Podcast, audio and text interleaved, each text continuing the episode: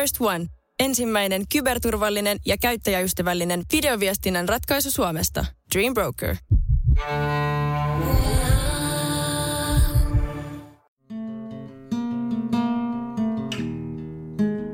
Tervetuloa Sivumennen podcastin pariin. Minä olen Johanna Laitinen. Ja minä olen Jonna Tapanainen. Ja tässä podcastissa me puhumme siitä, mistä ei ole puutetta. Eli hyvistä kirjoista.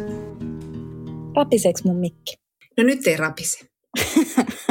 se kireä ääni täällä. Mutta siis, kuinka paljon Johanna sä rakastat 2020-lukua? Ihan siis todella paljon. Kyllä tekniikka mullisti kaiken ja helpotti valtavasti elämää. Kyllä. Olen muutenkin herännyt väärällä jalalla tänään ja, ja nyt vielä nämä meidän tekniset vastoinkäymiset. Ai, eikö mullakin ole vähän jänkkäränkkä päivä? Onko? On. Hmm, hyvä. Mutta se on siitä, että mä oon tiiäks, kerrankin bailannut. Mä oon bailannut. Ootko? Olen. Mutta siitä on monta päivää, mutta mä oon edelleen vähän känkkäränkkä. Mutta siis en mä tiedä. Ehkä se on kuitenkin kiva, että sulla on niinku sellainen bailausmuisto, koska mä en ole bailannut, mutta mulla on silti känkkis. Niin, no niin. Voihan tietysti noinkin ajatella. Mulla on muistoja tässä nyt. Mutta siis tota, mä haluan myös kertoa siitä, että on ihana nähdä sut, varsinkin kun mä en ole ihan varma, että haluat sä nyt laulaa mulle jonkun satumaa tangon vai aiot sä vetää mulle jonkun ryijynpunonta kurssin, koska sä oot siellä kotiseudulla pirtissä ja takana näkyy ryijy ja sulla on tämmöinen ihana käsimikki kädessä. Joo. Tai siis toi on mikrofoni. Joo, ja siis tota, mä oon nyt tykästynyt tähän käsimikrofoniin, eli mä saatan hankkia tällaisen, siis tämä mikrofoni ei ole minun. Ja tähän alkuun haluankin kiittää Kiuruveden kulttuuritaloa, koska he sponsoroivat meidän podcast-jaksoamme sillä tavalla, että he lainasivat minulle tämän mikrofoni. Me ollaan todella lyöty rahoiksi tällä podcastilla. Kyllä. Mikä sponsori on nyt? mutta mä aion hankkia seuraavaksi tällaisen. Sulla on tuommoinen telineellinen mikki, mutta se on ihan auto. Niin on. Ja sitä paitsi mä kyllä aistin tässä pienen monologivaaran, kun sä näytät jotenkin niin innostuneelta tuosta mikistä, mutta mä laitan sitten yhteyden täältä poikki, koska mä kontrolloin kuitenkin tätä etäyhteyttä. Mutta Johanna, mä en nyt enää jaksa kuunnella enempää sun noita, noita mikkijuttuja. Mä haluan nyt mennä vähän tähän mun juttuun. Mä, haluaisin, mä, haluan, mä haluan esittää sulle maailman ärsyttävämmän kysymyksen tähän alkuun. Mä tu- tiedän, sä oot vähän känkkäränkä tuulella ja sä et jaksa tällaisia kysymyksiä ylipäätään. Mutta mä silti kysyä sinulta tähän alkuun, minkälaisen neuvon sä olisit antanut nuorelle Johanna Laitiselle? Saat itse päättää minkä ikäiselle. Ja mä pohjustan tätä kysymystä sillä aikaa, sä voit miettiä sitä vastausta. Mm. Eli mä viime jaksossa tai jossain jaksossa, jossain elämässä puhuin, puhuin siitä ihanasta Nothing Like a Dame-dokkarista, joka on Yle Areenassa. Mä en tiedä, onko se enää siellä. Mä en tämmöisiä asioita jaksa tsekata ennen podcastia näköjään. Mutta jos ei ole, niin olipa kerran. Mutta tämä Nothing Like a Dame, siinä on siis nämä ihanat aateloidut näyttelijät, Maggie Smith ja Judy Dench, Joan Plowright ja Eileen, Eileen Watkins.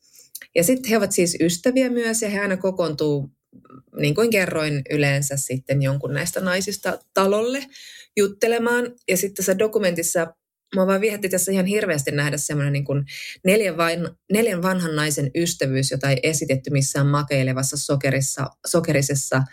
Me olemme vanhoja siskoksia, vaan silloin niin kuin kaikki neljä naista oli sille vähän äkäsinä välillä ja pikkasen aina välillä tuli semmoista kuittailua, eikä siis, eikä siis kovin pientäkään kuittailua, sillä hän selkeästi niin kuin, tuiltiin toisilleen välillä. Ja, ja sitten niin kuin, mutta sitten siellä oli semmoisia ihania ilmeitä, että kun tultiin joihinkin kohtiin, että, että niin kuin kysyttiin vaikka, niin kuin, että millaista oli työskennellä kuuluisa miesnäyttelijän kanssa, koska siis, oh, oliko se toi John Plowright, joka oli siis Lawrence Olivierin kanssa naimisissa, ja tota, että minkälaista oli näytellä niin kuin kuuluisen miehen kanssa, ja sitten niin näkee, kun vaikka Maggie Smith vilkaisee vähän altakulmain sille, että no nyt mennään aiheeseen, josta ei kukaan oikein halua puhua. Että mä tietenkin luen siihen tilanteeseen tosi paljon, mutta näkin niistä ilmeistä, että siellä tiedetään tosi paljon, mitä siellä taustalla on. Ja sitten siellä, niin, että no, eihän se helppo ollut. Ja seuraavaan aiheeseen.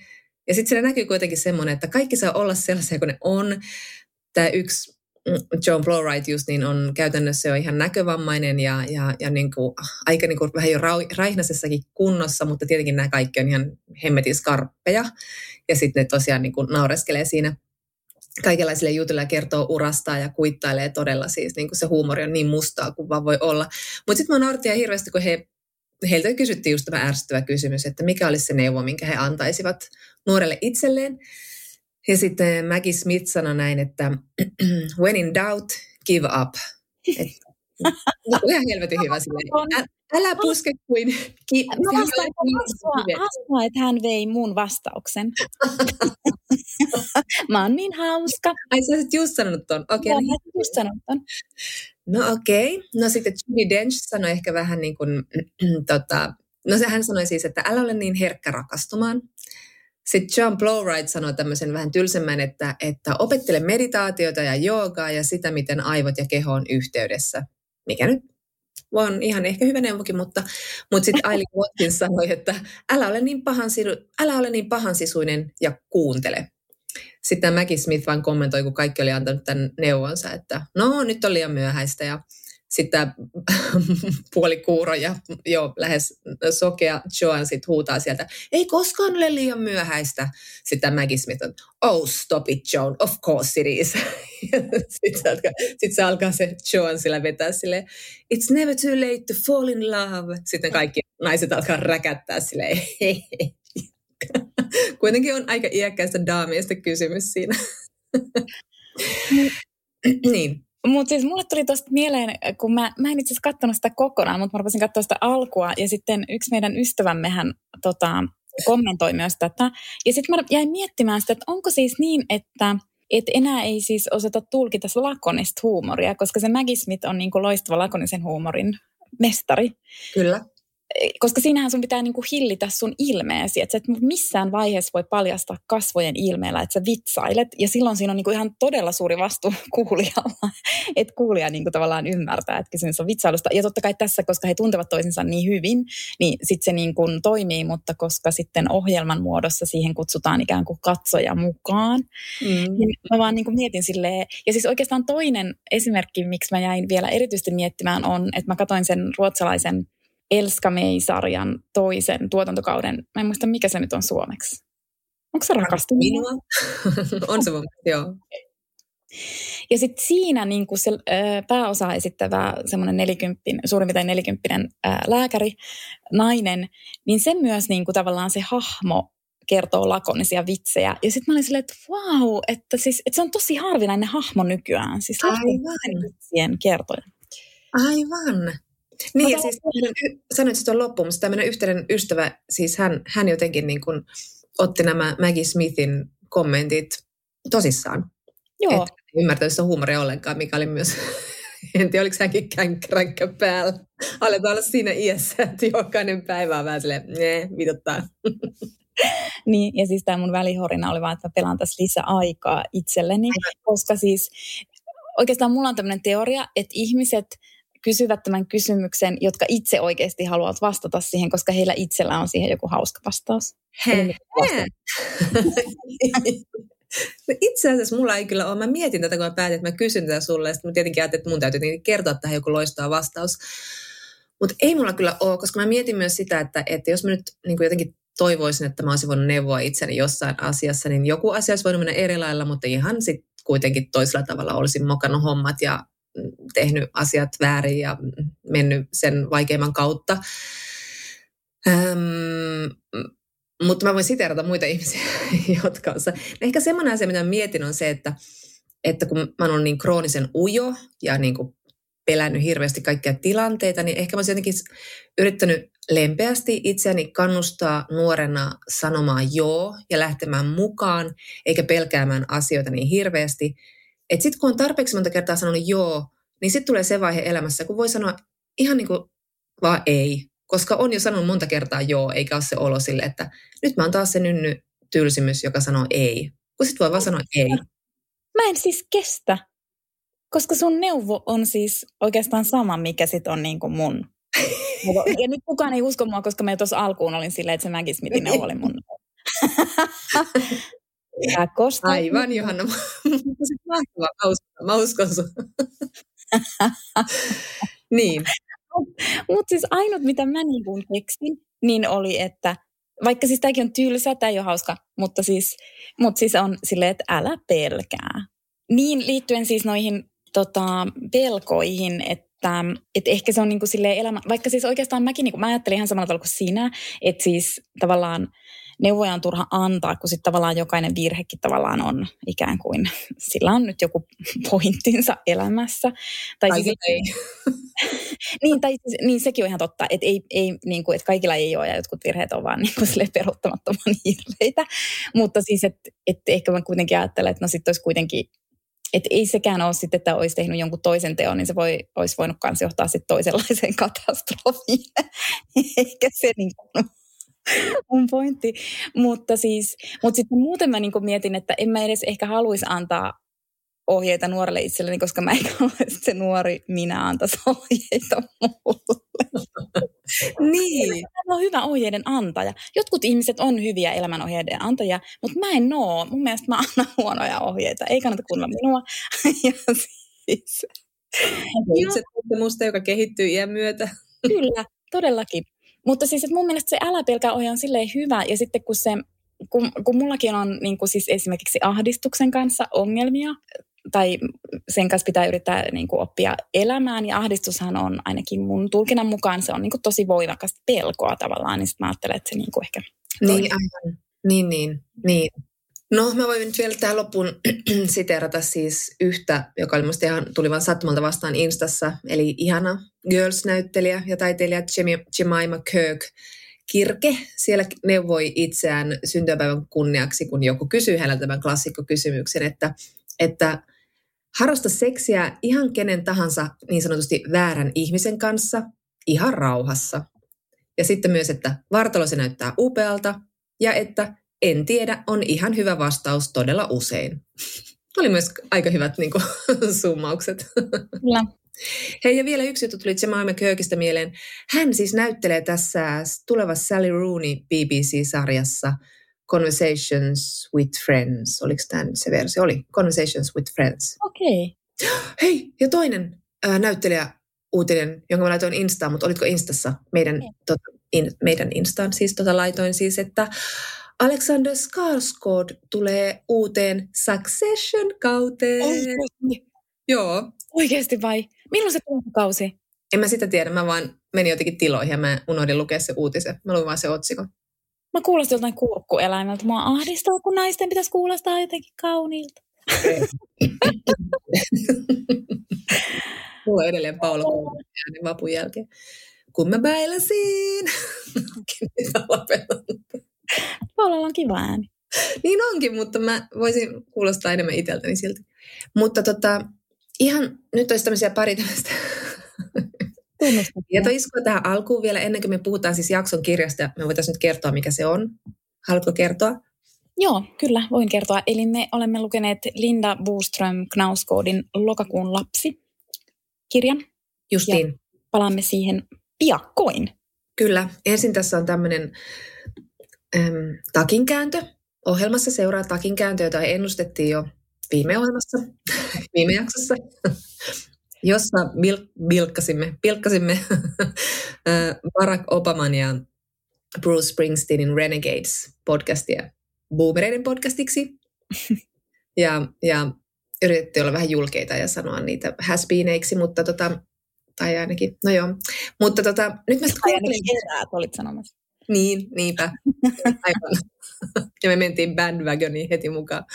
Mutta siis mä kuuntelin tämän toisen jakson ja se keskittyi tosi paljon Bruce Springsteenin niin kuin elämän historiaan. Tai lähinnä hän siis, ne, he jatkoi tästä niin kuin, ää, ää, niin kuin rasismiteemasta, mitä ne aloitti siinä ekassa jaksossa. Ja ne, ne, tar- ne puhui siitä teemasta Bruce Springsteenin ää, bändin kautta, kun hänellä oli tässä E Street-bändissä tämä, tämä niin kuin todella taitava saksofonisti, siis musta, Clarence Clemons, ja heistä tuli sitten ystäviä, he olivat niin kuin todellakin vuosikausia ystävät, ja Bruce Springsteen oli jopa niin kuin tämän Clarencein kuolivuoteen äärellä, ja he, he niin kuin, se jakso oli tosi lumoava, koska siinä Bruce kertoi siis tarinaa. Hän on loistava tarinan kertoja, hän osaa sen tehdä myös ihan tolleen niin kuin livenä omasta elämästä. Ja hän puhui siitä ystävyydestä, hän puhui siitä, mitä hän todisti niin kuin siellä keikkapaikoilla – ja keikkapaikkojen liepeillä sitä rasismia, mitä, mitä tämä Clarence Clemons kohtasi.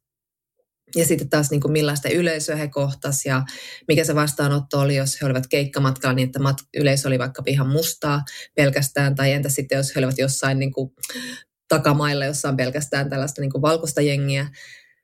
Ja siis se oli silkkaa niin kuin semmoista, just semmoista niin kuin tarinan kerronnan lumoa. Että mä vain niin kuin kävelin ja kuuntelin mä olin siis silmät kyynelissä välillä ja, ja niin kuin, et, et, et tässä on se, niin kuin se semmoinen ihmeellinen lumo, mitä tulee, kun kuuntelee jotain ihmistä, joka kertoo tarinaa, niin kuin, niin kuin oman elämänsä tarinaa ja vielä hyvin. Ja Obama ei siinä sitten häiriköinyt, vaan hänkin niin kuin kuunteli ja kommentoi niin kuin, ja liikuttui myös itse. Että kyllä sitä sitten kannattaakin kuunnella sitä podcastia. Tota, no katsotaan.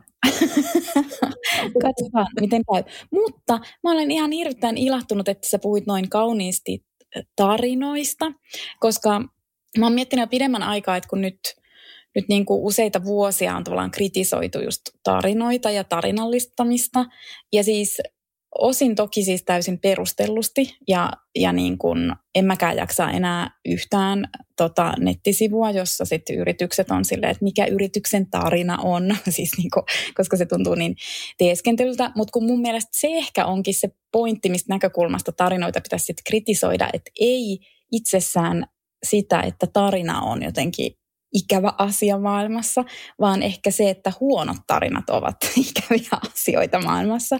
Ja niin kuin, että jotenkin mä niin ajattelen, että eihän me luettaisi yhtään kirjaa, me ei kuultaisi meidän ystävän, ystävien yhtään tarinaa, ellei ne niin kuin, tai siis ystävän yhtään kuulumista tai niin kuin, niin, ehkä niin kuin kuulumisia jos niitä ei puettaisi tarinan muotoon, koska me niin kuin käytetään tarinaa joka päivä ja se on niin kuin yhdessä olon tapa ja se on niin kuin tapa ottaa kontakti toiseen ihmiseen. Mutta että silloin, jos se tarina ikään kuin ei tunnu vaikka todelta ja se, jos se vaikka just tuntuu teennäiseltä, niin silloin se on mun mielestä niin kuin ongelmallista. Mutta että et niin kuin muutoin mun mielestä just tarinaa ei saa oikeasti hylätä, koska, koska se tuo meille niin valtavasti lisäarvoa. Niin, toi, toi ihan totta. Ja jotenkin ehkä sitä, tämä tarinallistamiskritiikki, niin se on ehkä tehnyt tarinasta vähän jotenkin semmoisen jäykän meidän mielissämme, että me ajatellaan tarinaa auttamattomasti heti semmoisen, jossa on niin kuin alku, keskikohta, loppu ja se menee jotenkin sen tietyn raaman kaaren kautta. Ja kun sitten, eihän ne hyvät tarinat mene ja niissä on silti tarina. Ihan niin kuin tässä, tässä Clarence Clemonsin ja Bruce Springsteeninkin ystävyydessä, että okei, se alkoi bändistä, se päättyi sinne Clemonsin kuolivuoteelle, mutta ei siinä ole mitään, sel- ei ollut mitään selvää, niin kuin, ei ollut mitään selviä johtopäätöksiä tai ajatuksia tai, tai että tavallaan se Bruce Springsteen, kun se käsitteli sen rasismin kautta, niin hän oli edelleen yhtä ymmällään rasismista ja, ja niin poispäin. Mutta, mutta se, että se on tosi ja se herättää tunteita ja siinä on, koska kyllä taiteen pitää herättää tunteita, niin, niin tai tarinan, niin kyllä ei kai se on sitten ehkä parempi se tarinan määritelmä, mutta me ollaan ehkä alettu ajatella tarinaa jotenkin tosi jäykästi tämän kritiikin myötä. Niin, ja niin, ja sitten musta tuntuu, että jotenkin automaattisesti yhdistetään sille, että tarina on yhtä kuin, niin kuin vaikka kehitystarina tai niin kuin, vaikka mitä se ei siis ole. Ja että niin kuin tavallaan se tarinan muoto voi just ottaa, siis totta kai on se Aristoteleen klassinen niin kuin tarinan määritelmä, mutta kun siis nykyään se voi olla myös sitä, että ei tapahdu kehitystä, tai siis tapahtuu vaikka, niin kuin, tai tarinassa vaikka aukkoja, erityisesti jos se perustuu niin kuin todellisuuteen. Mutta että et siis niin kuin kirjoittaminen ja kertominenkin, ihan siis just arkipäivässä kertominenkin, niin sehän on niin kuin mieletöntä valinnan tekemistä, että mitä valitsee kertoa ja mitä jättää sen niin kuin ulkopuolelle. Ja siitä muodostuu itse asiassa niin kuin tarina. Ja se on tosi arvokas taito. Niin. Ja ehkä just tämä, että että jos kritisoidaan tarinallista, niin se pitää jotenkin tosi tarkasti erottaa, että mitä, mitä tässä nyt itse asiassa kritisoidaan. Mitä tarinoita vai, vai, vai jonkun yrityksen tarinabrändiä. Että se, on, niin kuin, se on aika pieni osa tästä tarinamerestä nämä brändien yritystarinat. Niinpä. Mutta sitten mulla oli toinenkin tämmöinen niin public service announcement. Mä tota, tein myös tämmöisen uskeliainen trendiennustuksen viime jaksossa. tota, niin tässä olisi nyt tämmöinen trendiennustuksen takaisinveto-osuus. Eli tota, mä puhuin näistä, että tuleeko nyt tämmöinen backlash, eli tehdään tämmöisiä miesleffoja ja miessarjoja ja neljä miestä meni metsään ja kuka tuli ulos elävänä tyylisiä, kun on nyt niin paljon ollut tämä diversiteetti ja muita ihmisiä ruudussa. Ja, ja tota, Framilla niin mä katsoin tuossa Oscar-gaalaa ja sitten siellä parhaan ulkomaisen elokuvan palkinnon sai just tämä mainitsemani Thomas Winterperin mm, Yhdet vielä. Ja, ja toki tämä mun edelleen trendiedustuksenikin pohjautui ihan tämmöisiin hatariin. Olin nähnyt leffan kuvan ja nimen, mutta joka tapauksessa en vieläkään ole nähnyt tätä leffaa, mutta jatkan puhumista. Jotkut ihmiset ei opi, mutta joka tapauksessa tässä Oscar-puheessa tämä Winterberg sitten puhuu tästä leffasta. Ja hän puhuu sitä niin kauniisti, tarina jälleen kerran. Hän kertoi tarinan siinä, siinä niin kuin niistä kuvauksista. Ja toki siinä on siis se traaginen asia, että hänen niin kuin tyttärensä kuoli ennen niitä elokuvan kuvauksia. Ja tämä kuvausryhmä kannatteli häntä siinä, siinä työssä. Ja, ja tyttären piti olla siinä leffassa. Niin, kyllä, hänen piti olla myös siellä leffassa ja näin. Ja sitten, sitten tavallaan niin kuin tuo elokuva piti hänet nyt jollain lailla niin kuin siinä elämän syrjässä ja hän halusi tehdä sitä vielä enemmän semmoisen niin kuin, niin kuin että juhlistetaan elämää tämän elokuvan kautta, jossa siis miehet kokeilevat tätä teoriaa, että, että onko totta, että ihminen on parhaimmillaan 0,8 promillen humalassa. Ja sitten, niin, tämä Winterberg puhuu tosi kauniisti siinä. Ja sitten mä sanoin, että jaa, niin tämä on tämmöinen leffa justiinsa jo, että elämää juhlistetaan. Ja mm-hmm, okei, okay, ja mä vähän luin jotain siinä Winterbergistä ja sitten sit ylipäätään tuosta leffasta. Ja, ja itse asiassa kuulostaa ihan hirveän ihanalta leffalta ja haluan tollakin nähdä sen. Mäkin odotan sitä ihan hirvittävästi. Mä käyn säännöllisesti katsoa jotain niin kuin nettipalveluista, että mi- milloin siis, kun siis onhan tämmöisiä nettipalveluita, joissa vaikka nopeasti sitten vähän niin kuin, tai ainakin Ruotsissa on tämä niin kuin, ikään kuin, mikä se nyt on, Svensk Filmindustri, sitten niillä on sellainen palvelu, jossa jos ei niin kuin pääse leffaan, niin sitten voi sieltä niin kuin netin kautta ikään kuin ah, joo, joo. leffan Just. katsontaan, mutta se ei ole vielä tullut sinne. Aivan, joo. Joo, tämä oli kuulosti hirveän kiinnostavalta just siinäkin mielessä, että se on niin kuin, no en mä tiedä, musta oli myös kiva, että Winterberg, Winterberg puhui siitä, että hän halusi myös niin kuin juhlistaa sitä niin kuin alkoholin mahtavuutta, että, että siinä on se hirveä tuho ja se on aina siinä läsnä, mutta sitten se on myöskin se, että se, y, niin kuin se ystävyys ja yhteisöllisyys ja se niin kuin tarinoiden lento ja huumori ja, ja niin kuin se ilo kun on pienessä humalassa ystävänsä kanssa, niin onhan se nyt parasta, mitä on. Niin, ja musta se on ihan mahtava näkökulma. Siis niinku, ja sitten vielä, että, se, että siitä tehdään niinku taidetta tai leffa, että se tutkii sen leffan mm. kautta sitä. Niin. Ihanaa. Heti niin. Katsotaan, mitä mieltä me on nähty tämä leffa. Joo, no se on taas sitten eri tarina. Mutta sitten tota, en ole lukenut kirjaa, vaan olen kuunnellut keskustelun kirjasta. Olisin halunnut lukea tämän kirjan, mutta en tiedä, oletko törmännyt samaan ilmiön itsessäsi, mihin minä olen törmännyt. Eli kyllä nopeus on nyky... Tai siis vitsi, että sitä itsekin niin vaatii nopeutta koko ajan. Että jos mä haluan lukea jonkun kirjan, sitten mä menen heti katsoa, onko se sähkökirjana. Musta on tullut sähkökirjojen suurkuluttaja, koska mä haluan sen heti sen kirjan. Mä en siis voi odottaa edes seuraavaan päivään tyyliin, että joku helikopteri tuo sen mulle jostain nettikaupasta. Ja sitten jos ei löydy sieltä sähkökirjana, niin sitten mä oon sille, että no antaa sitten olla. Okei, just joo, joo. Joo, no kyllä mäkin on niin kuin silleen, kyllä mä ton huomaan itsessäni, mutta kyllä mä, kyllä mä maltaisin seuraavan päivän odottaa. No anyways, mä en sit jaksanut, niin mä puhun nyt tästä kirjasta sille sekundäärilähteen kautta. Mäkin puhunut tässä leffassa kahteen otteeseen, joten on nähnyt. No mutta anyway, äh, kuuntelin siis tota, En värisökkäsin pod, podcastia ja siinä Äh, muistaakseni Liv Strömqvist puhui kirjasta Litteraturen slut, jonka on kirjoittanut Sven Anders Johansson. Ähm, ja siis siinä nyt oli paljonkin puhetta, mutta, mutta siis tota, mutta yksi teoria siinä kirjassa on se, että eri aikoina kirjallisuutta arvioidaan ja tulkitaan niin kuin kahdesta eri näkökulmasta ja ne niin kuin tavallaan vaihtelee eri ajoissa, että on niin kuin eettinen näkökulma ja esteettinen näkökulma. Ja siis tietysti se on niin kuin teoreettinen ero eikä se ole koskaan niin kuin täydellinen. Ähm, mutta anyways, tämän Johanssonin mukaan niin kuin tällä hetkellä näkökulma on eettinen. Eli että odotetaan, että se kirjallisuus edustaa jo niin kuin tietynlaista maailmankuvaa ja ihmiskuvaa ja sitten mulle tuli tästä niin kuin miele- ja mun mielestä se, on, se niin kuin pitää siis sinänsä paikkaansa mun mielestä tämä teoria. Ja se tuli mulle vielä mieleen, että, että se on jopa niin, niin kuin vahva tavallaan se eettinen lukutapa tällä hetkellä, että musta tuntuu, että sitä nähdään myös siellä, missä sitä ei niin kuin ole. Ja että jos edustaa tosi vahvasti vaikka esteettistä näkökulmaa, niin sitten niin kuin tavallaan lukee kaikkea niin kuin piruraamattua. Mulle tuli se siis mieleen tästä Olli Löytyn esseekokoelmasta, joka on hauska kyllä melkein saman niminen kuin tämä ruotsalainen kirja, mm. mutta mutta niiden siis tavallaan pointit on erilaiset, mutta oli löytynyt esseekokoelma jäähyväiset kotimaiselle kirjallisuudelle.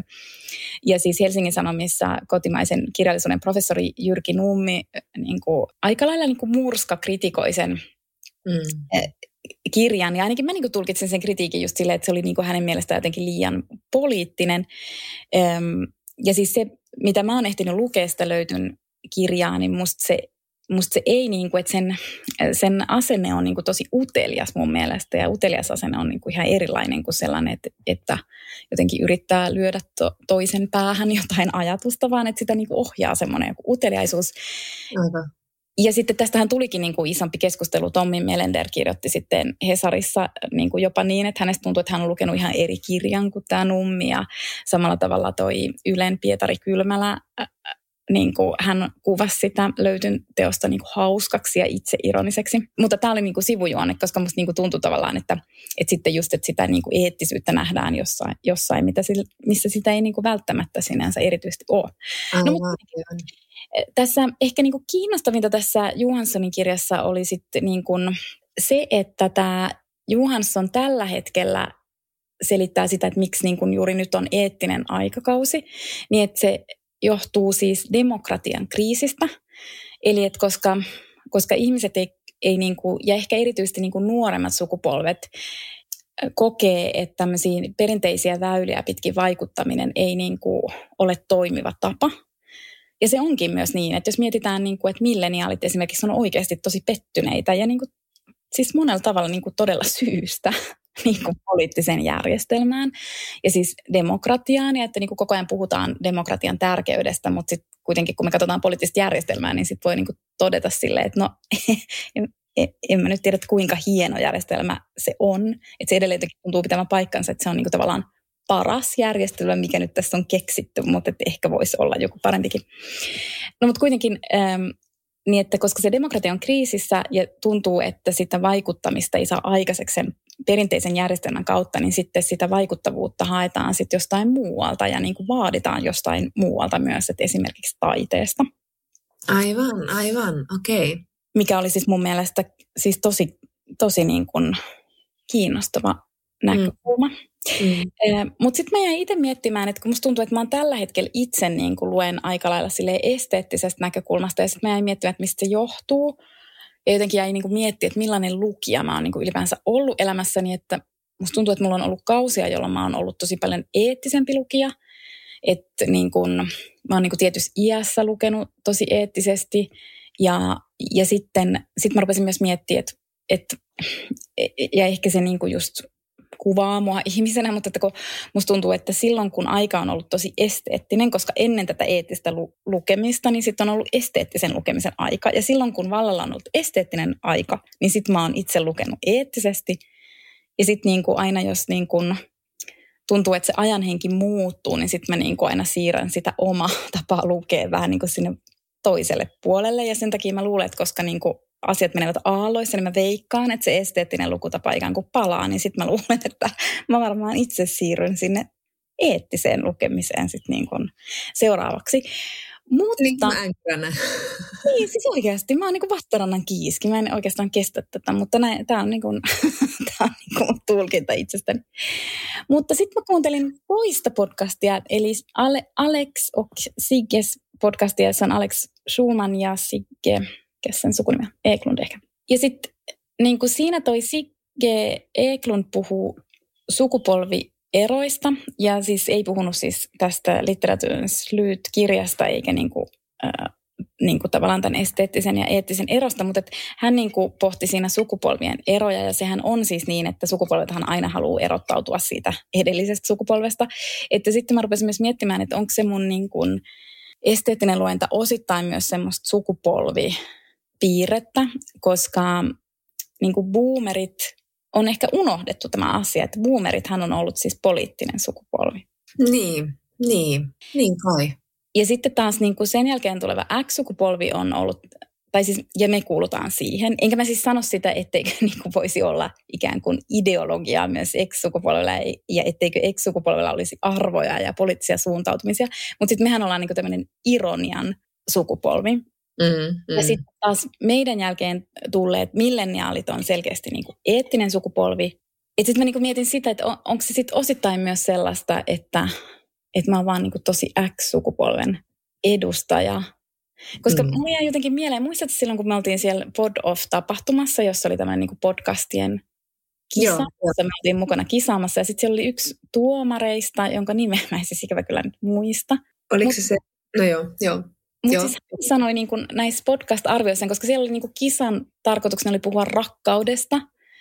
Ja sitten hän jotenkin niin kuin sanoi, että, että, tota, että kun minä olen siellä iloisella ja villillä 90-luvulla elänyt, ja se on ollut tätä niin kuin esteettistä aikakautta. Niin, niin. Sinänsä, ja joka on meillekin ollut niin kuin tavallaan se, se teiniajan semmoinen merkittävä niin kuin vuosikymmen, että kun minä siellä iloisella ja villä 90-luvulla elin, niin sitten semmoinen niin kuin tavallaan just semmoinen eettinen rakkauden pohdinta on hänelle ihan uutta. Aivan. Mä en totakaan muista, mutta toi kommentti kuulostaa siis niin kuin, joo. Mutta se on niin totta, siis tavallaan, koska 90-luku oli oikeasti semmoinen iloinen ja villi. Ja siis mä en niin kuin, niin kuin mun pointti ei ole siis arvottaa näitä. Aivan, ei, ei, ei, joo, joo. Ja, vaan että kun se on nyt totta, että ne, että ne niin kuin, tavallaan ne vuosikymmenet niin kuin eroaa myös toisistaan. Ja sitä myötä tietysti, koska sukupolvet ikään kuin tekevät niitä vuosikymmeniä myös. Niin, niin. Toi on kiinnostavaa. Mä en oikein osaa sanoa, mä, mulla ei ehkä noin tarkkaa rajaveto vaikka itsestäni esteettisen tai eettisenä lukijana. Musta tuntuu, että se ei ole niin mitenkään noudatellut ajan henkeä tai virtauksia, että, että se saattaa vaihtua nopeastikin. Välillä mä huomaan semmoisen tietyn, että, että mua ohjaa just se semmoinen eet, eettinen lukeminen. Ja se näkyy myös niin kuin, että mä luen koko ajan vähän, vähän sillä silmällä, siis tarkasti ja valitsen tiettyjä kirjoja ja kirjailijoita ja mietin teemoja ja sitten mä oon vähän se, että no miten tätä nyt tässä käsitellään ja välillä sitten taas se on se, se ennen kaikkea se tyyli ja, ja joku palo ja vimma. Ja sitten välillä mutta on semmoinen, että hei mä haluan tutustua semmoisiin tyyppeihin, jotka, jotka niin kuin vaikka saattaa olla semmoisia just, no vaikka mulla tässä projektina lukee tämän Louis Ferdinand Selinen kirjat, yhtenä Selinähän on pidetty semmoisena antisemitisti, rasistina. Hän kirjoitteli kaikenlaisia pamfletteja ja julisti niistä sitä ihmisnäkemystä. Mutta mä että jää, jää tämmöinen kuppe, mutta mä haluan kyllä tietää, että mi, mi, what's it all about niin kuin sen kirjoissa. Se, se, että miksi se on niin tunnettu kirjailija. No mä luin yhden. Musta se oli aika tylsä, mutta mä ymmärsin kyllä ne tylliset seikat, että se oli esteettisesti miellyttävää lukea myös sitä, sitä kirjaa. Mutta on kiinnostava tuo jako kyllä ja noin noi niinku sukupolvierot. Nämä on kauhean kiinnostavaa nämä sukupolvijutut ja sitten joku 90-luku, joka on itselle niin rakas ja miten niinku joku Grungekin määritti itsensä mut ihmisenä ja, ja, ja niinku sille, että, että sitä vaan rakasti niitä valkoisia miehiä ja niiden bändejä ja, ja niin kuin oli, että ne, ne määritti jonkun nuoren tytön elämää niin paljon ilman mitään probleemaa siitä, että hei, missä ne mimmit muuten kaikki on täällä? Se, no, seuraavalla kerralla. No, tämä on sivujuonne, mutta kuitenkin. Joo, ja sitten mä liitän 90-luvun siis sitcomin. niin kuin tosi, siis tavallaan jotenkin, ja siis mehän ollaan niin kuin tavallaan, musta tuntuu, että me ollaan niin kuin kietouduttu johonkin sitcomiin. Mm, niin, juuri näin, juuri näin. Se on niin kuin tavallaan kasvattanut meidät. Niin. Tietyllä tavalla. Mutta mut anyway, mulla on myös sukupolviin liittyen siis tota, tämmöinen toivon pilkahdus, tai siis en mä tiedä, onko tämä asia, joka on vaivannut mutta kun musta tuntuu, että, että kun milleniaalit tota, kohdistaa, tai siis yleensähän niin kun just boomer on siis tämä haukkumasana, mutta tosiasia on, että meitäkin siis haukutaan, siis X-sukupolvean haukutaan boomeriksi. Sitten mua huvittaa mm. itsessänikin se, että kun mä huomaan, että ärsyttää ihan tosi paljon, koska on silleen, että en minä ole boomer, minä olen eri sukupolvea. ne on ne suuret ikäluokat. niin, ei me synnytty just sotien jälkeen, me ollaan synnytty paljon myöhemmin. no mutta anyway, ja sitten se on tuntunut silleen, että varmaan tämä on sitten koko loppuelämät milleniaalit kutsuu meitä boomereiksi, meidän pitää vaan hyväksyä se. Onpa kiva. Mutta se ei olekaan niin, koska nyt milleniaali, milleniaalien jälkeen tuleva sukupolvi on, mikä se nyt on? Z? Zoomerit, joo. Siis tämä Sigge kertoi tämmöisen ilo-uutisen, että hän oli huomannut tämmöisiä pieniä heikkoja signaaleja, että siis Zeta sukupolvi alkaa kritisoida milleniaaleja. Kiitos Eikö ihana uutinen? On ihan helvetin hyvä. eli, eli me ironian rakastavat X-sukupolven tyypit voidaan taas vetäytyä näyttämältä ja katsoa, kun muut rähisee ja muuttaa maailmaa. Joo, voidaan eläköityä kaikessa rauhassa. Vielä on eläkejärjestelmää pystyssä. Ihan, että sä ilahdut noin paljon, koska mua ilahdutti se ihan hirveästi. Sun on rooli olla niin kuin boomer, vaikka ei ole boomer. Niin, no, mutta se on kyllä ihan kohtuutonta. Se on kohtuutonta. Se on ollut kohtuutonta jo vuosia, ja mä oon tosi onnellinen, että me puhuttiin tästä nyt ääneen. Niin, ja nostettiin niin. tämä tapetti. On meilläkin ollut rankkaa. Ai kauhean. Mutta nyt Johanna, meidän pitää siirtää meidän jakson kirjaa, eikö? Kyllä, siirrytään vain. Ja kirja on siis tosissaan lokakuun lapsi ja sen on kirjoittanut ruotsalainen Linda Boström Knausgård. Se on Liken kustantama ja sen on suomentanut Petri Steenman. Tota, kun me ruvettiin lukemaan tätä kirjaa, niin sitten sä lähetit aika nopeasti sen alun jälkeen mulle tekstiviestin, jossa sä kirjoitit, no tietenkään näin hyvin mä oltiin sitten tähän valmistautunut, että niin, mä niin boomer, että mä lähetin sulle tekstiviesti, mä se WhatsApp-viesti. Totta. No niin, ehkä se mutta kuitenkin sun viestin pointti oli siis se, että, että tämä kirja on ihan siis pohjattavan pohjattavan surullinen. Ja siis tämä on öm, oma elämä kerrallinen, siis autofiktiota, ja siis tässä kirjan kuvaustekstissä just sanotaan hyvin tarkkaan, niin kuin ihan kirjailijan nimellä itse asiassa, mikä on vähän sille, sille kiinnostavaa, mutta että kirjailijan nimellä, että Linda Boström Knausgård hakeutui vuosina 2013-2017 toistuvasti psykiatriseen sairaalaan. Ja siellä sairaalassa hän kävi sitten läpi muun muassa sähköhoitoja ja, ja näissä hoidoissa sitten niin kuin Lindalta alkoi kadota muun muassa muistoja. Eli tämä on niin kuin tavallaan se, se kirjan kehikko. Mutta että mä oon ihan samaa mieltä sun kanssa ja olin heti sun kanssa samaa mieltä, että, se, että tämä kirja todella on tosi tosi surullinen. Mutta oikeastaan mä ajattelin, että mä voisin kysyä sulta, että mistä tämän kirjan suru sun mielestä koostuu? Niin, no tässä oli montakin asiaa, missä se tuli, mutta heti, heti oikeastaan rinnan päälle asettui semmoinen raskas kivi, kun tätä luki. Tässä on jotain semmoista ihmisen yksinäisyyttä niin monella, monella alueella, että se tekee ehkä sen surun, se semmoinen niin kuin yksinäisyys ja osattomuus ja että jää vähän sinne maailman sivuun ja se liittyy tietenkin niin kuin hänen näihin mielenterveysongelmiinsa, joista hän on niin kuin kirjoittanutkin ja tehnyt kuunnelmaa ja kaikkea muuta. Mutta tämä kirja on käytännössä hänen tosi vakavasta masennusajanjaksosta, kun hän on myös niin kuin pienten lasten äiti samaan aikaan ja sitten, jota seuraa sitten se, että hänen miehensä haluaa erota hänestä. Ja eroaminen on aina mun äärettömän surullinen aihe. Ja, ja, ja sitten tässä on myös tämä äitiys on yksi teema, joka tässä teki niin surullisen, koska hän tässä on niin kuin, yleensä niin kuin ne äidit, jotka miettii, että onko mä huono äiti, niin on luultavasti aika hyviä äitejä. Mutta tässä, tässä tämä on jotenkin aika niin kuin tämä ottaa sydämestä, koska hän, miet, hän ymmärtää, että hän ei ole kauhean hyvä äiti, koska hän ei pysty olemaan hyvä äiti, koska hän on niin järkyttävän masentunut ja että hänen lapsensa niin kuin jäävät äidittä ja hän tietää sen. Tärkeänä vuosina on jäänyt ilman äitiä ja joutunut kantaa hänestä huolta. Mutta tässä oli ehkä nämä, niin kuin, että, niin paljon kuin mielenterveysongelmia, ja se on ollut niin kuin tärkeä aihe ja iso aihe kirjallisuudessa, niin jotenkin tämä Linda Bostrom Knausgård osaa kyllä kuvata sitä tosi hyvin. Sitä, miten se niin kuin luisuu vaikka maniaan puolelle tai, tai niin kuin miten se säntäilee siellä. Se tulee niin kuin, tämän kirjan tekstissä tulee se, että miten se käyttäytyy, kun se on suljettuna sinne, sinne psykiatriselle osa, osastolle. Sitten oikein näkee sen, että se säntäilee ja puhuu jatkuvasti hoitajille ja, ja niin kuin on semmoinen säikky ja, ja epävakaa. Ja sitten taas ne hetket, kun se on se, tavallaan se on menettämässä sen mielenterveyden semmoisen niin tasaisen vaiheen, niin se kuvaa, tässä oli yksi kohta, joka jäi mulle mieleen, kun hän on, matku, hän on menossa junalla, oliko se nyt äitinsä luottaa tai jotain muuta vastaavaa, niin hän päättää niin kuin poiketa antikvariaatissa, ja sitten hän kirjoittaa vaan näin. Ihanen antikvariaatissa kolmea ikonia edessäni pöydällä kirjojen ympäröimänä. Ostan kaikki kolme, vaikka minulla ei ole varaa. Olen pakahtua ilosta. Arkkienkeli Gabriel, Mikael, Pyhä Yrjö ja Lohikäärme. Minä olen löytänyt suojeluksen, jota olen aina kaivannut, ja lähden antikvariaatista luottamusta uhkuen. Tilaa kutsutaan käännekohdaksi. Tästä alkaa minun elämäni, elämäni on oleva toinen. Niin juuri ikonit minulle sanovat.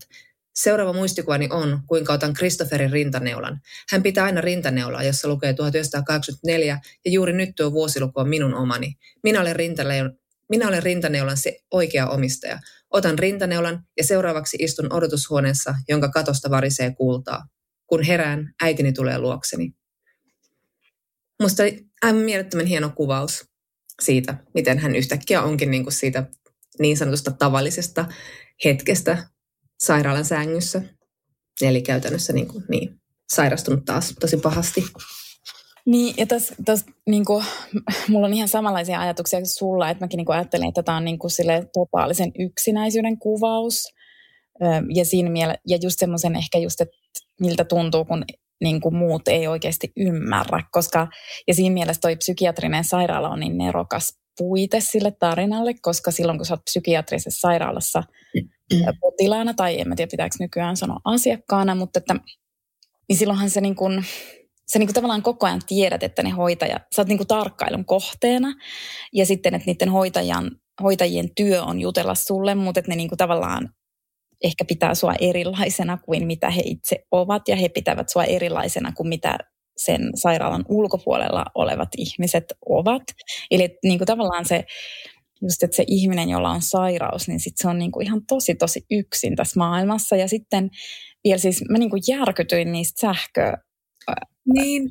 hoidoista, että mä en edes niin kuin tiennyt, että niitä tehdään nykyään, mutta se on ilmeisesti Pohjoismaissa jotenkin yleistä. Tai siis niin.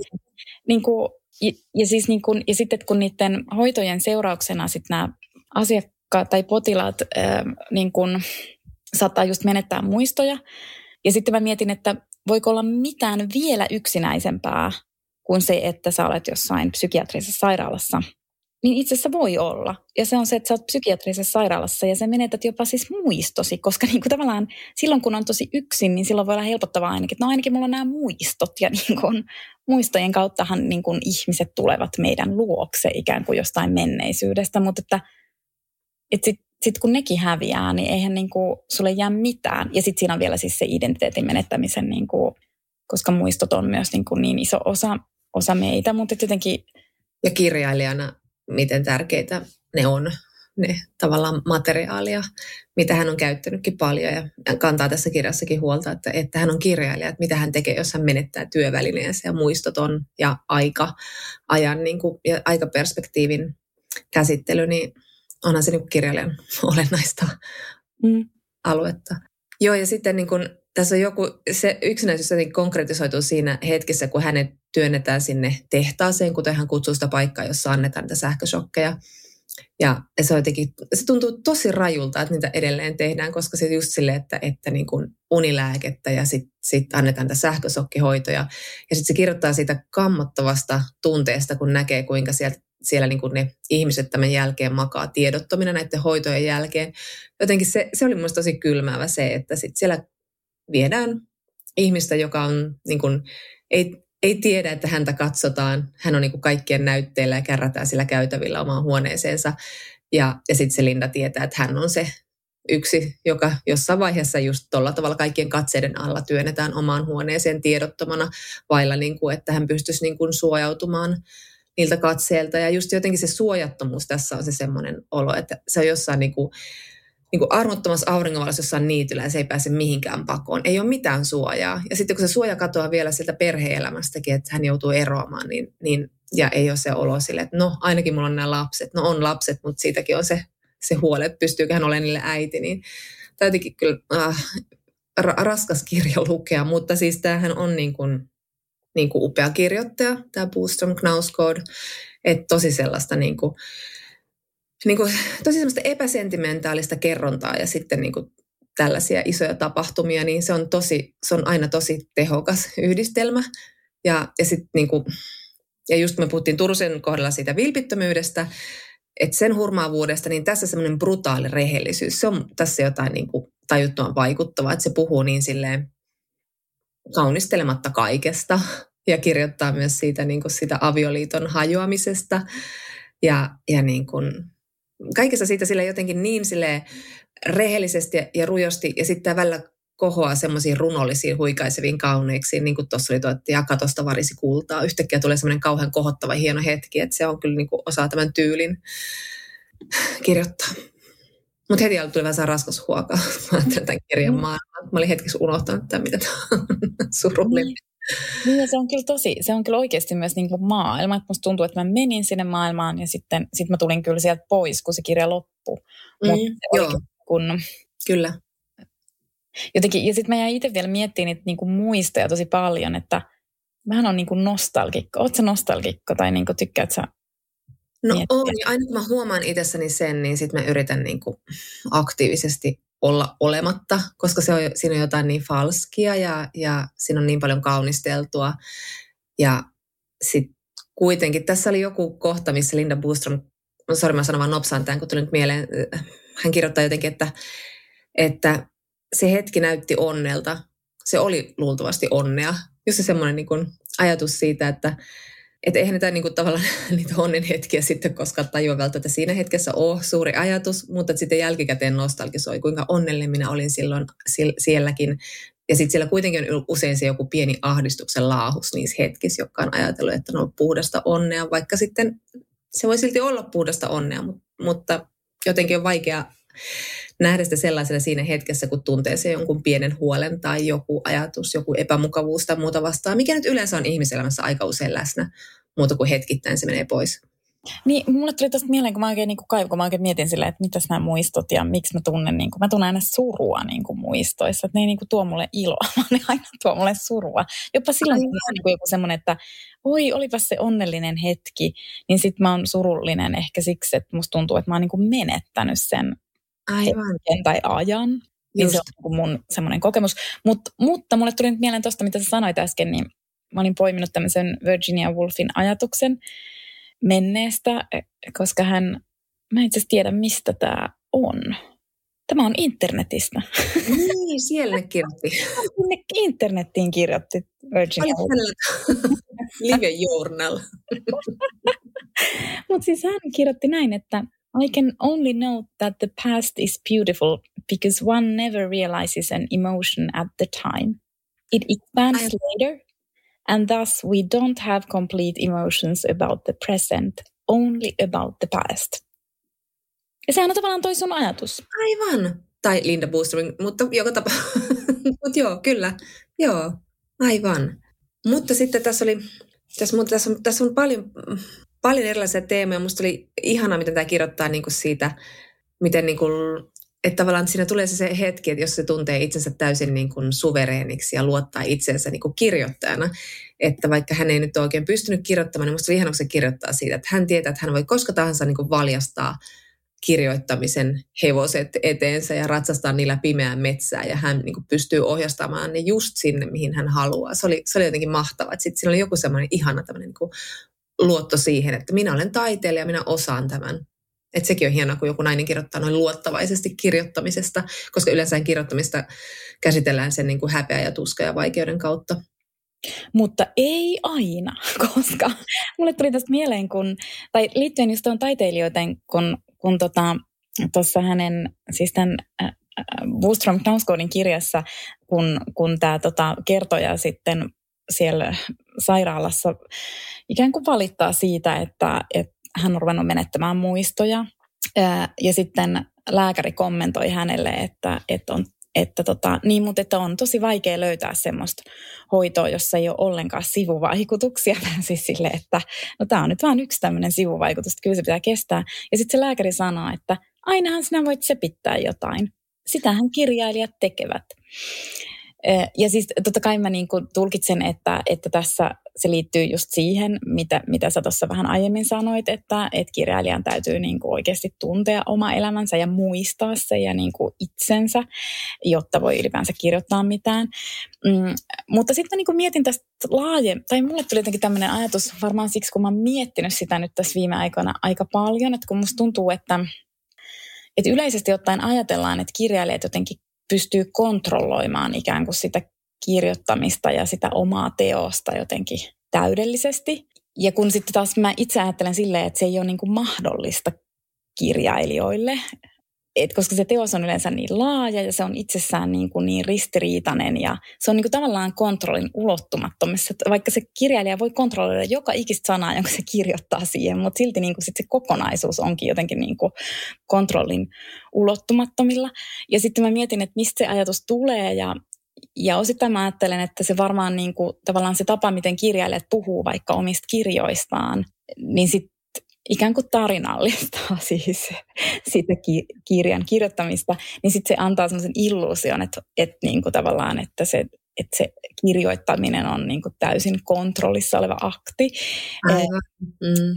Ja mulle tuli se mieleen tuosta tota, kirjailija Juhani Karilan esseestä, jonka hän kirjoitti Hesariin siitä hänen Eh, Hauki-romaanin kirjoittamisesta ja se oli hyvä esse. Mä tykkäsin siitä esseestä ja tietysti esseessä pitää aina valita näkökulma ja ei siinä voi lähteä sitten horisemaan mitä tahansa muita juttuja.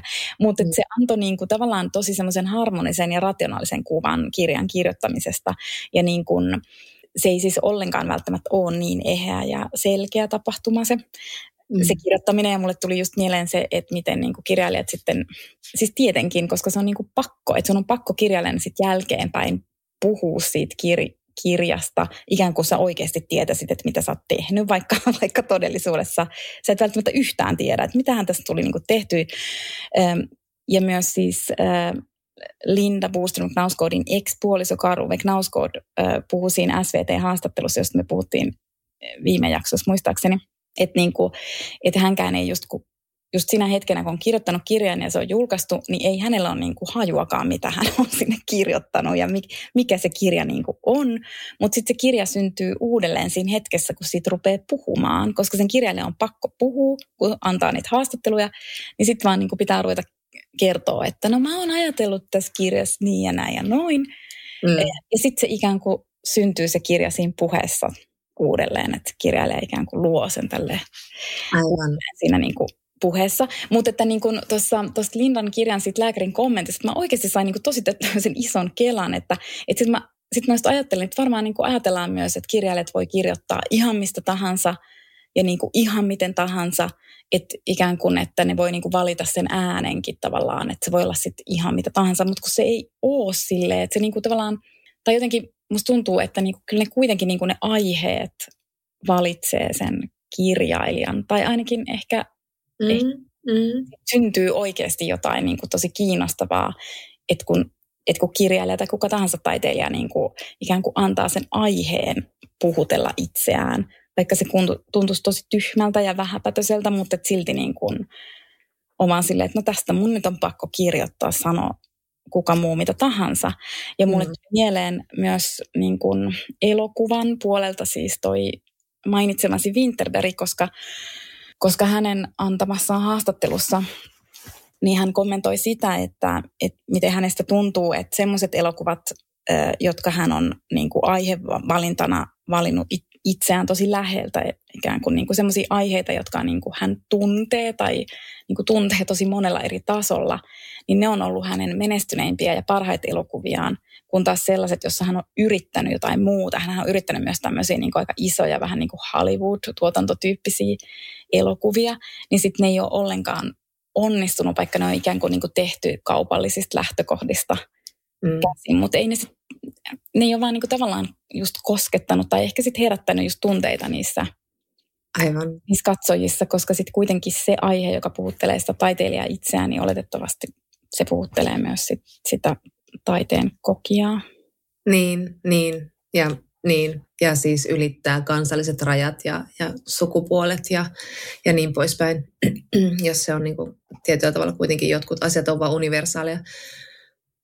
Mulla ei nyt, mä en nyt pysty tähän lähteen tarkemmin, koska mun täytyy vähän miettiä tätä tarkemmin, mutta mä, mulla jäi, mä en ole siis lukenut tätä pienen haun metsästys ja haluaisin joskus lukea, mutta, mutta tota, mun on jotenkin vaikea myös kuvitella, että sen sukupuolen vaihtaminen siinä päähenkilössä on noin helppoa ja ongelmatonta. Et, et mä myös mietin sitä aikoinaan, kun Kati Outinen sanoi, että silloin kun Matti Pellonpää kuoli, niin hänet otettiin siihen päärooliin, siihen Kaurismäen leffaan, Kauas pilvet karkaavat.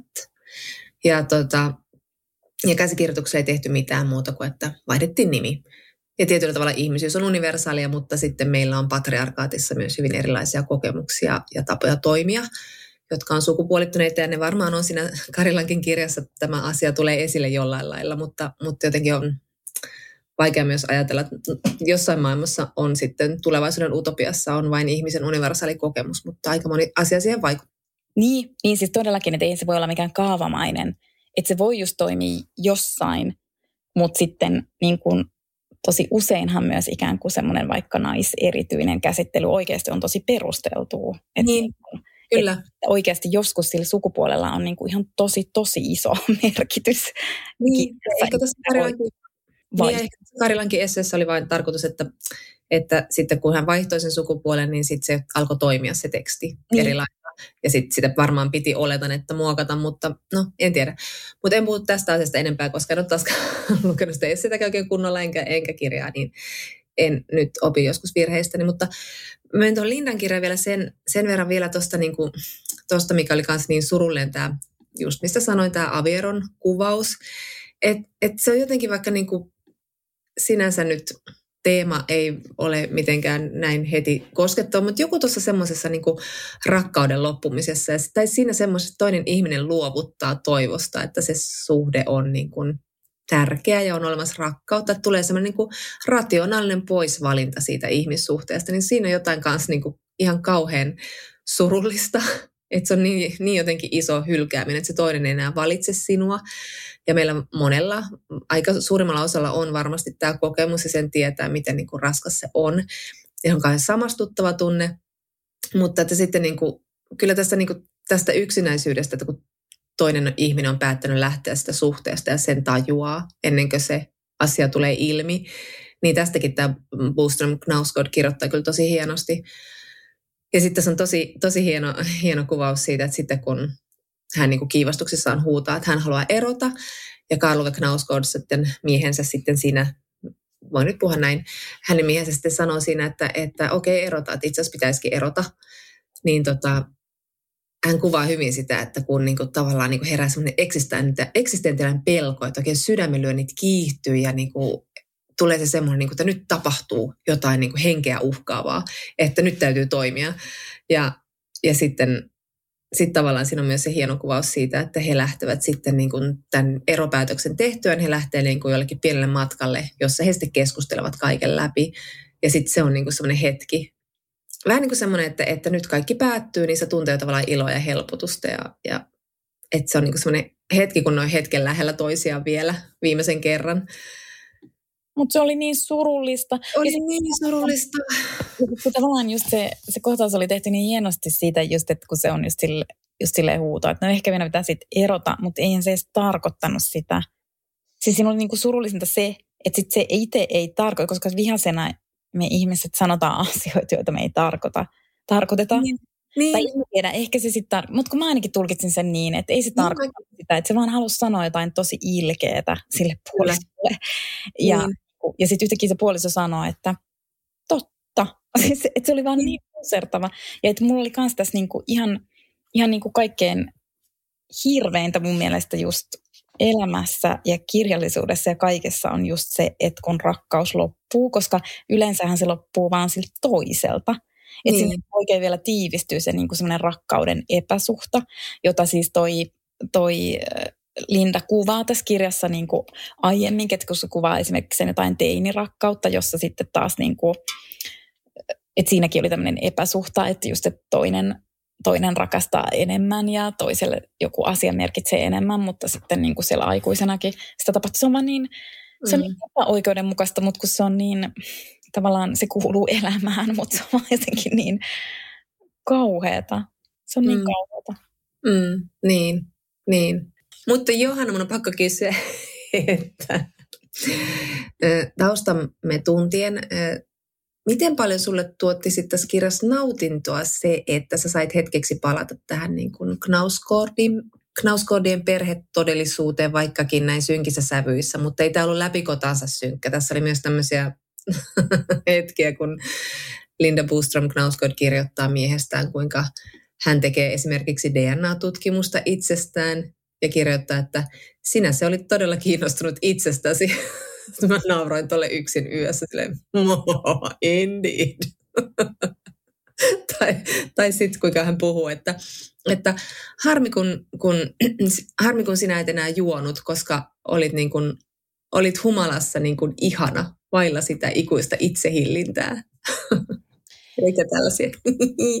Joo, ja siis siihen oli siis ihan, mulle tuli ihan semmoinen olo, että olen palannut kotiin, että vaikka siis tässä tota, Linda Boström Knausgårdin kirjassa siis tälle kertojalle se, niin kuin se, hän puhuu semmoista merenrantakaupungista, ja siis Karl Uwe Knausgårdin kirjassa se taidettiin ihan siis sanoakin, tai siis se nimettiin Ystadiksi ja sinne Ystadin lähelle, mutta et, et se oli niinku tosi ahdistava paikka.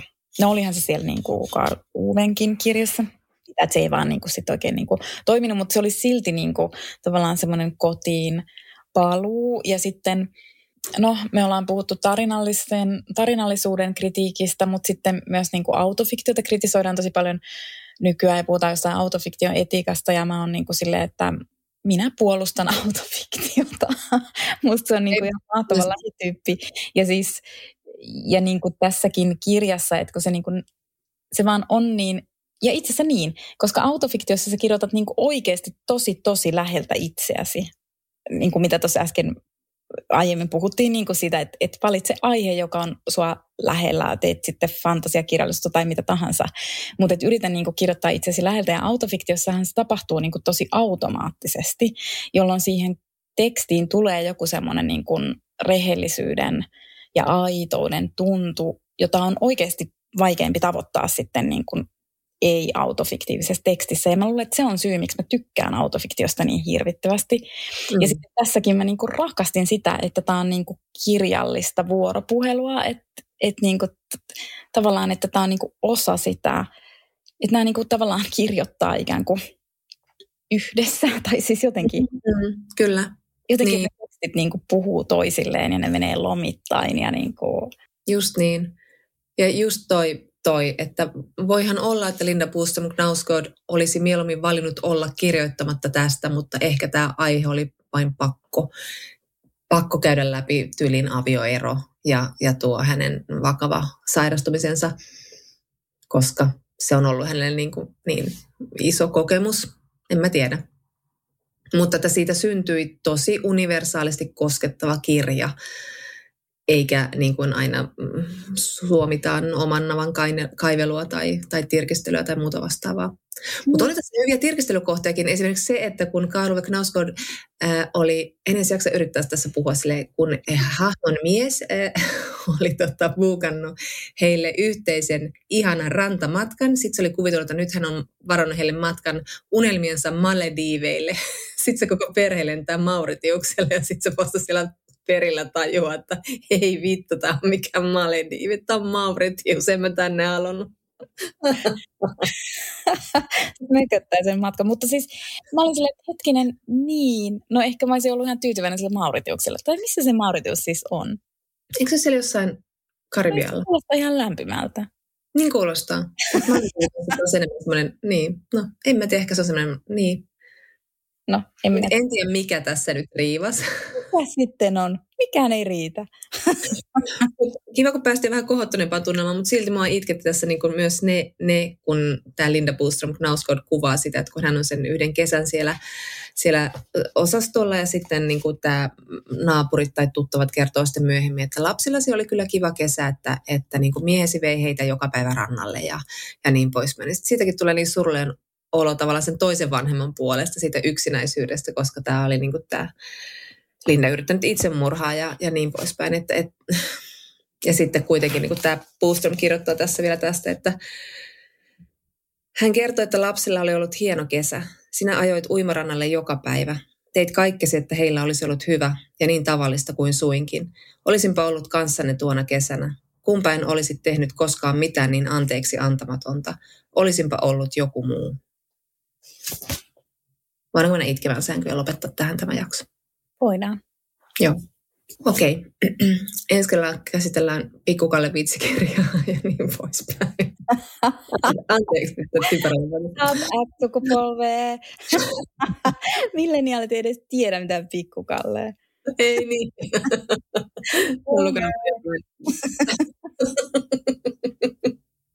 Lietsotaan nyt sukupolvisota tähän loppuun vielä. Se on vähän vaikea, kun me ollaan samassa sukupolvessa, mutta mä esittää. Kyllä. Okei, no mutta kiitos, että kuuntelitte ja ensi kertaan. Kiitos, moi moi!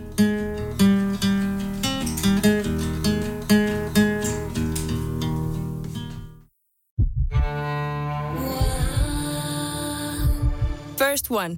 Ensimmäinen kyberturvallinen ja käyttäjäystävällinen videoviestinnän ratkaisu Suomesta. Dream Broker.